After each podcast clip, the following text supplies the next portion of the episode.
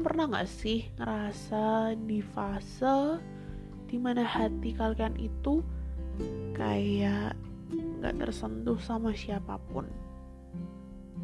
Padahal ya, kita sudah berusaha sebisa mungkin membuka hati untuk semua orang. Tapi yang namanya hati, mau sekeras apa pun juga, kalau memang belum saatnya menerima orang, ya nggak bakal bisa dipaksain.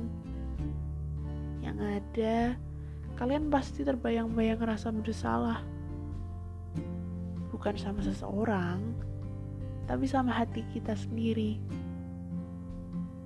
Sampai saat ini penyebabnya juga hanya kita sendiri dan Tuhan tentunya.